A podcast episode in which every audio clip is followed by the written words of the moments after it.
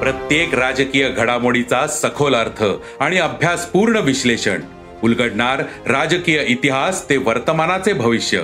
ऐकायला विसरू नका राजकारण पॉडकास्ट. दर शुक्रवारी सकाळी अकरा वाजता सरकार नामाच्या युट्यूब चॅनलवर आणि भारतातील सगळ्या पॉडकास्ट स्ट्रीमिंग प्लॅटफॉर्मवर.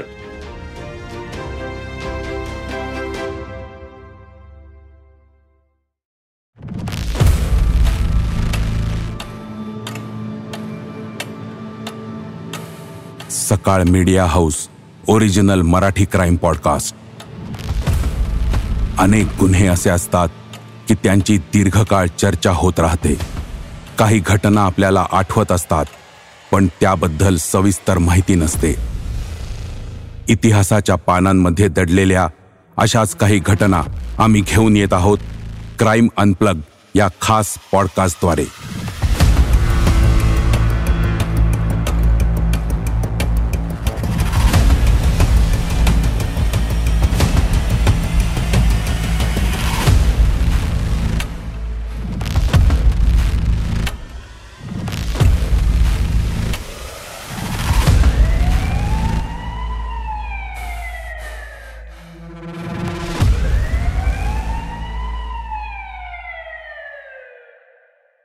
डिस्क्लेमर हा शो संशोधन आणि नाट्यमय दृश्यांचे संयोजन आहे. आम्ही कोणत्याही अन्य व्यक्तींशी जिवंत किंवा मृत कोणत्याही प्रकरणाशी जोडलेल्या सत्यतेचा दावा करत नाही किंवा अनुमानही काढत नाही. सातारा जलमंदिर चोरी प्रकरण. सातारा कधी चर्चेत असतं ते छत्रपती उदयनराजेंच्या कॉलर उडवण्याच्या स्टाईलमुळं तर कधी उदयनराजे आणि शिवेंद्रराजे यांच्यातल्या वादामुळं.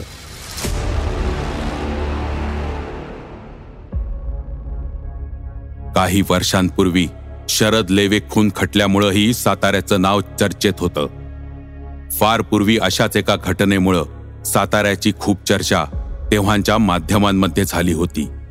हे प्रकरण होतं चोरीचं. पण ही चोरी किरकोळ नव्हती. ही चोरी झाली होती खुद्द सातारच्या शाहू छत्रपतींच्या जलमंदिर पॅलेसमध्ये. हेच प्रकरण नंतर जलमंदिर प्रकरण म्हणून ओळखलं गेलं. तेवीस जुलै एकोणीसशे बावन्नची ही घटना. त्या दिवशी मध्यरात्री जलमंदिर पॅलेसच्या अंबाबाई देवालयातून सोन्याच्या तीन मूर्ती चोरीला गेल्या. सोन्याचा आजचा बाजारभाव आठवा. यापैकी दोन मूर्ती प्रत्येकी नऊ इंचाच्या होत्या आणि त्यांचं वजन प्रत्येकी पावणे दोनशे तोळे होतं. तिसरी मूर्ती पाच इंच उंचीची होती. तिचं वजन साठ तोळे होतं. खुद्द छत्रपतींच्या पॅलेसमधल्या देवालयातून चोरी ही घटना धक्कादायकच होती. साहजिकच सगळ्या महाराष्ट्राचं लक्ष या घटनेकडे वळलं. तेव्हाच्या वृत्तपत्रांनी पहिल्या पानावर या बातमीला ठळक जागा दिली होती. या मूर्ती छत्रपतींच्या घराण्यात पूर्वापार होत्या. देवालयातल्या लोकांचा पहाराही देवालयावर होता. पण चोरटे खिडक्यांचे गज वाकून मंदिरात शिरले आणि त्यांनी मूर्ती चोरल्या. या घटनेचा अनेकांना धक्का बसला. कै शाहू छत्रपतींच्या पत्नी श्रीमंत सुमित्रा देवी राणी साहेबांनी मूर्तीचा तपास लावणाऱ्यास पाचशे रुपयांचं बक्षीस जाहीर केलं होतं. साताऱ्याच्या D Y S P P J Lewis यांनीही पाचशे रुपयांचं इनाम जाहीर केलं. या मूर्तींची नित्यपूजा राजघराण्यातल्या लोकांकडून वर्षानुवर्ष केली जात होती. मात्र मूर्ती चोरीला गेल्यानं सुपाऱ्या मांडून पूजा करण्याची वेळ त्यांच्यावर आली होती. त्यावेळच्या वृत्तानुसार चोरी झाली त्यावेळी देवडीवर दोन आणि मंदिरात दोन असे वृद्ध पहारेकरी होते. ते चौघेही झोपले होते. त्यावेळी चोरट्यांनी हा डाव साधला. दुसऱ्या दिवशी सकाळी पहारेकऱ्यांना चोरी झाल्याचं समजलं आणि त्यांचं धाबत धणाणलं त्यांनी कारभाऱ्यांच्या कानावर हा प्रकार घातला. कारभाऱ्यांनी राणीसाहेबांच्या कानावर चोरीचा प्रकार घातला. त्यावेळी मूर्ती तरी सुरक्षित असतील असं राणीसाहेबांना वाटलं. त्या तातडीनं मंदिराकडे धावल्या. पण मूर्ती चोरीला गेल्याचं समजल्यावर त्यांना चांगलाच धक्का बसला. राणीसाहेब या मंदिरात दरवर्षी मंगळवारी आणि श्रावणात मंगळवार आणि शुक्रवार असे दोन दिवस पूजेसाठी यायच्या. पंचवीस जुलैला श्रावणातला पहिला शुक्रवार होता. मात्र मूर्ती चोरीला गेल्यानं त्यांना पूजा करता आली नाही. या मूर्ती छत्रपती शिवाजी महाराजांच्या काळातल्या होत्या. प्रतापगड येथील देवीच्या मूर्तीच्या त्या प्रतिकृती होत्या. घरात पूजेसाठी त्या मुद्दामहून तयार करून घेतलेल्या होत्या. पूर्वी त्या नव्या राजवाड्यातल्या देवळात असत. अठराशे चौऱ्याहत्तरमध्ये त्यांची जलमंदिरात स्थापना करण्यात आली होती. पोलिसांनी पाहणी केली त्यावेळी मंदिराच्या मागच्या भिंतीला असलेल्या खिडकीचे सहा गज वाकून कटावणीनं उखडण्यात आले होते. त्यानंतर काचेचं तावदान फोडून चोरटे आत केले होते. त्या परिसरात पोलिसांना चोरट्यांच्या पायाचे ठसे सापडले. पूजेच्या उपकरणात सहा चांदीची ताटं आणि इतर काही मौल्यवान वस्तूही होत्या. पण चोरट्यांनी त्याला हात लावला नव्हता. अंबाबाईच्या देवळाशेजारी असलेल्या राम मंदिरालाही चोरट्यांनी हात लावला नव्हता. चोरीला गेलेल्या मूर्तींची किंमत त्या काळी सत्तावन्न हजार सहाशे रुपये एवढी ठरवण्यात आली होती. अंबाबाईच्या या मूर्ती सिंहासन आणि प्रभावळीत बसवलेल्या होत्या. या दोन्ही गोष्टी चांगल्याच वजनदार होत्या. परंतु चोरट्यांनी त्यासह त्या मूर्ती पळवल्या. सिंहासन आणि प्रभावळीचे दोन भाग मंदिराच्या मागच्या पटांगणात भिंतीजवळ पडल्याचं पोलिसांना आढळलं होतं. खुद्द छत्रपतींच्या राजवाड्यातच चोरी म्हटल्यावर सरकार दरबारीही भूकंप झाला नसता तरच नवल. राज्यभर संदेश पाठवले गेले आणि चोरीचा कसून तपास सुरू झाला. आठ ऑगस्ट एकोणीसशे बावन्न या दिवशी पोलिसांनी आठ जणांना या प्रकरणात ताब्यात घेतलं. त्यांच्याकडं कसून चौकशी सुरू झाली. कोण होते हे आठ जण ऐका पुढे. हे संशयित होते शंकर नरहर आपटे नीळकंठ श्रीपाद भावे पुरुषोत्तम दामोदर कुलकर्णी का क्रू जोशी आबा विठ्ठल अडसूळ सोपान विठ्ठल अडसूळ काशीनाथ मालोजी साळवे आणि जगन्नाथ विष्णू गाडे. यापैकी एका संशयिताच्या घरातून पोलिसांनी दोन पहारीही जप्त केल्या होत्या. याच पहारींच्या सहाय्यानं मंदिराच्या खिडकीचे गज वाकवून चोरी केल्याचा पोलिसांना संशय होता. एकोणीस ऑगस्ट एकोणीसशे बावन्न रोजी सातारच्या न्यायालयात या सर्व संशयितांच्या विरोधात आरोपपत्र दाखल करण्यात आलं. मात्र दरम्यानच्या काळात या सगळ्याच प्रकरणानं वेगळा रंग घेतला होता. पोलीस कोठडीत आपल्याला प्रचंड मारहाण होत असल्याचा व सक्तीनं जबाब नोंदवून घेतले जात असल्याचा आरोप संशयितांकडून करण्यात येत होता. त्याची दखल सरकारलाही घेणं भाग पडलं होतं. तत्कालीन मंत्रिमंडळातही याची चर्चा त्यावेळी झाली होती. दरम्यानच्या काळात बारा ऑक्टोबर एकोणीसशे बावन्न रोजी मंदिरातून चोरीला गेलेल्या चांदीच्या वस्तूंपैकी काही जिन्नस साताऱ्यापासून चार मैलावर असलेल्या लिंबखिंडीत पोलिसांना सापडले. हे जिन्नस अचानक कसे सापडले? याचा मात्र उलगडा त्यावेळच्या बातम्यांमधून होत नाही. एकोणीसशे बावन्न सालच्या ऑक्टोबरच्या शेवटच्या आठवड्यात पोलिसांनी पुण्यातून फुटरमल बलदोटा आणि त्याचा मुनीम चुनीलाल ताराचंद परमार यांना पुण्यातून अटक केली. या दोघांनी अंबाबाईच्या देवळातून चोरी झालेल्या मूर्ती मुंबईत नेऊन विकल्याचा पोलिसांचा आरोप होता. या दोघांनी सुमारे तेहतीस हजार रुपयांचं सोनं मुंबईत नेऊन विकल्याचा कथित पुरावा पोलिसांना सापडला होता. मात्र या सोन्याच्या पावत्या या व्यापाऱ्यांनी पोलिसांना दाखवल्यानंतर या दोघांनाही सोडून द्यावं लागलं होतं. एकूणच या प्रकरणात कुणाला तरी गुंतवायचं याचा पोलिसांचा अट्टाहास सुरू होता. आरोपपत्र दाखल झालं तरीही खटला सुरू व्हायला एकोणीसशे त्रेपन्नचा जुलै महिना उजाडावा लागला. मधल्या काळात सरकारी पक्षानं सात एप्रिल एकोणीसशे त्रेपन्न रोजी बॉम्बे हायकोर्टात एक अर्ज दाखल केला. हा खटला सातारा सिटी मॅजिस्ट्रेट ऐवजी दुसऱ्या कोर्टात वर्ग करावा अशी सरकार पक्षाची मागणी होती. उत्तर दक्षिण सातारा पुणे कोल्हापूर वगळता अन्य ठिकाणी हा खटला चालवला जावा असा सरकार पक्षाचा आग्रह होता. एकोणीसशे अठ्ठेचाळीस साली महात्मा गांधींची हत्या झाली. ही हत्या केली होती नथुराम गोडसेनं. साहजिकच ब्राह्मण वर्गाबद्दल त्या काळात असंतोषाचं वातावरण होतं. त्यानंतरच्या काळात काही हिंसक प्रकारही घडले होते. नथुराम गोडसे आणि दुसरा आरोपी नाना आपटे यांचा संबंध आर एस एसशी त्यामुळं संघाबद्दलची भावनाही तीव्र होती.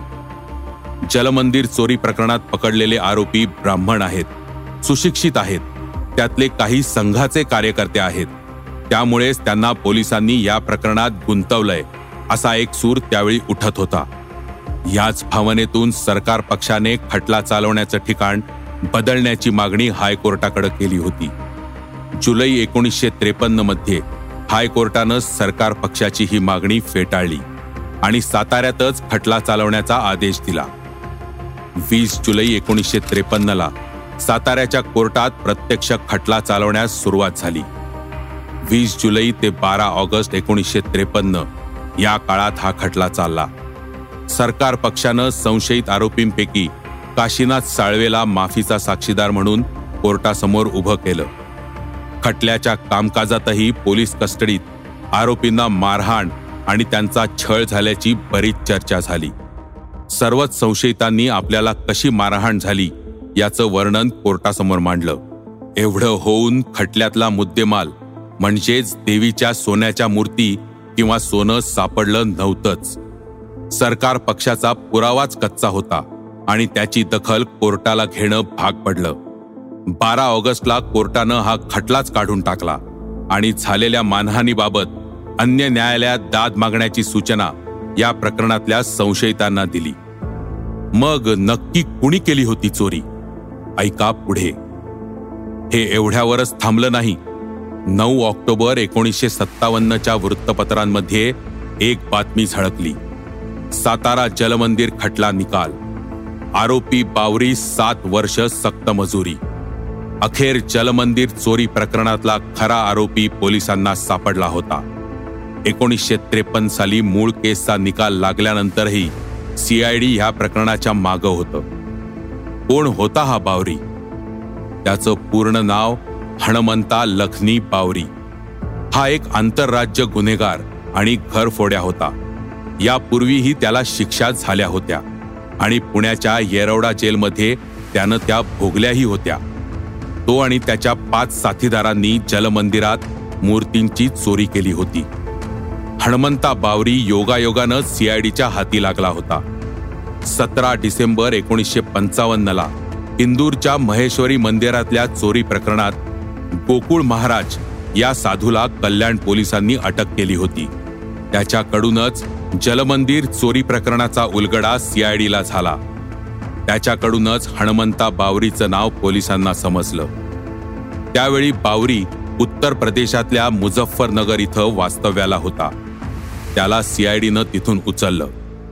वास्तविक त्याआधी काही महिने हणमंता बावरी आणि त्याचे साथीदार पोलिसांच्या तावडीत सापडलेही होते. पुण्याजवळ असलेल्या चाकणच्या परिसरात हे सगळे साधूंच्या वेशात लपले होते. त्यावेळी आसपासच्या नागरिकांना संशय आला आणि त्यांनी पोलिसांना खबर दिली. पोलिसांनी या सगळ्यांना उचलून नेलं.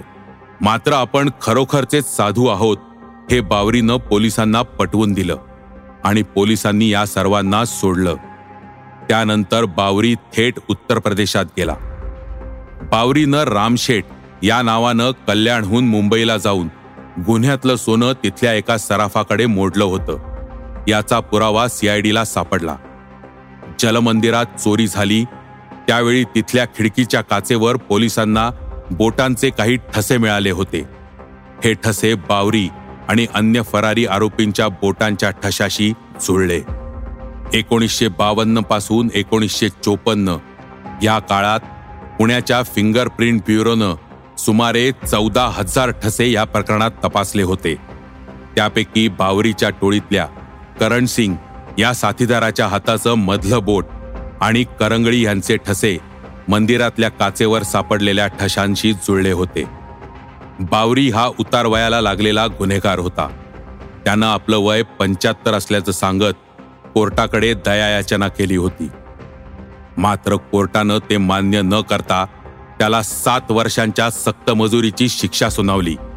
सीआयडीनं कोर्टात मांडलेल्या पुराव्यानुसार हणमंता बावरी हा साधूच्या वेशात वावरायचा आणि मंदिरात चोऱ्या करायचा.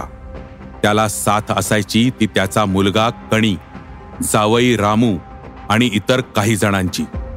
चोरी घरफोड्यातून मिळालेल्या पैशातून त्यानं मुंबईत इस्टेट केली होती. मुंबई पुणे सातारा कलकत्ता हैदराबाद नागपूर अहमदाबाद राजकोट काठेवाड इथंही त्यानं घरफोड्या केल्या होत्या. या खटल्याचं आणखी एक वैशिष्ट्य म्हणजे चोरी झाली होती ती सातारा छत्रपतींच्या कुलदेवतेच्या मूर्तींची. हणमंता बावरीवर खटला चालला तोही सातारा छत्रपतींच्या राजवाड्यातच असलेल्या कोर्टाच्या भवानी दरबारात. नियतीच्या चक्राचा एक फेरा पूर्ण झाला होता. ही होती कथा सातारा जलमंदिर चोरी प्रकरणाची. सकाळ प्रस्तुत क्राईम अनप्लगमध्ये पुन्हा भेटूया. शोला नक्की फॉलो करा आणि इतरांबरोबर शेअर करा. दक्ष रहा सुरक्षित रहा आणि गुन्हेगारीशी लढा द्यायला नंबर डायल करा एक शून्य शून्य.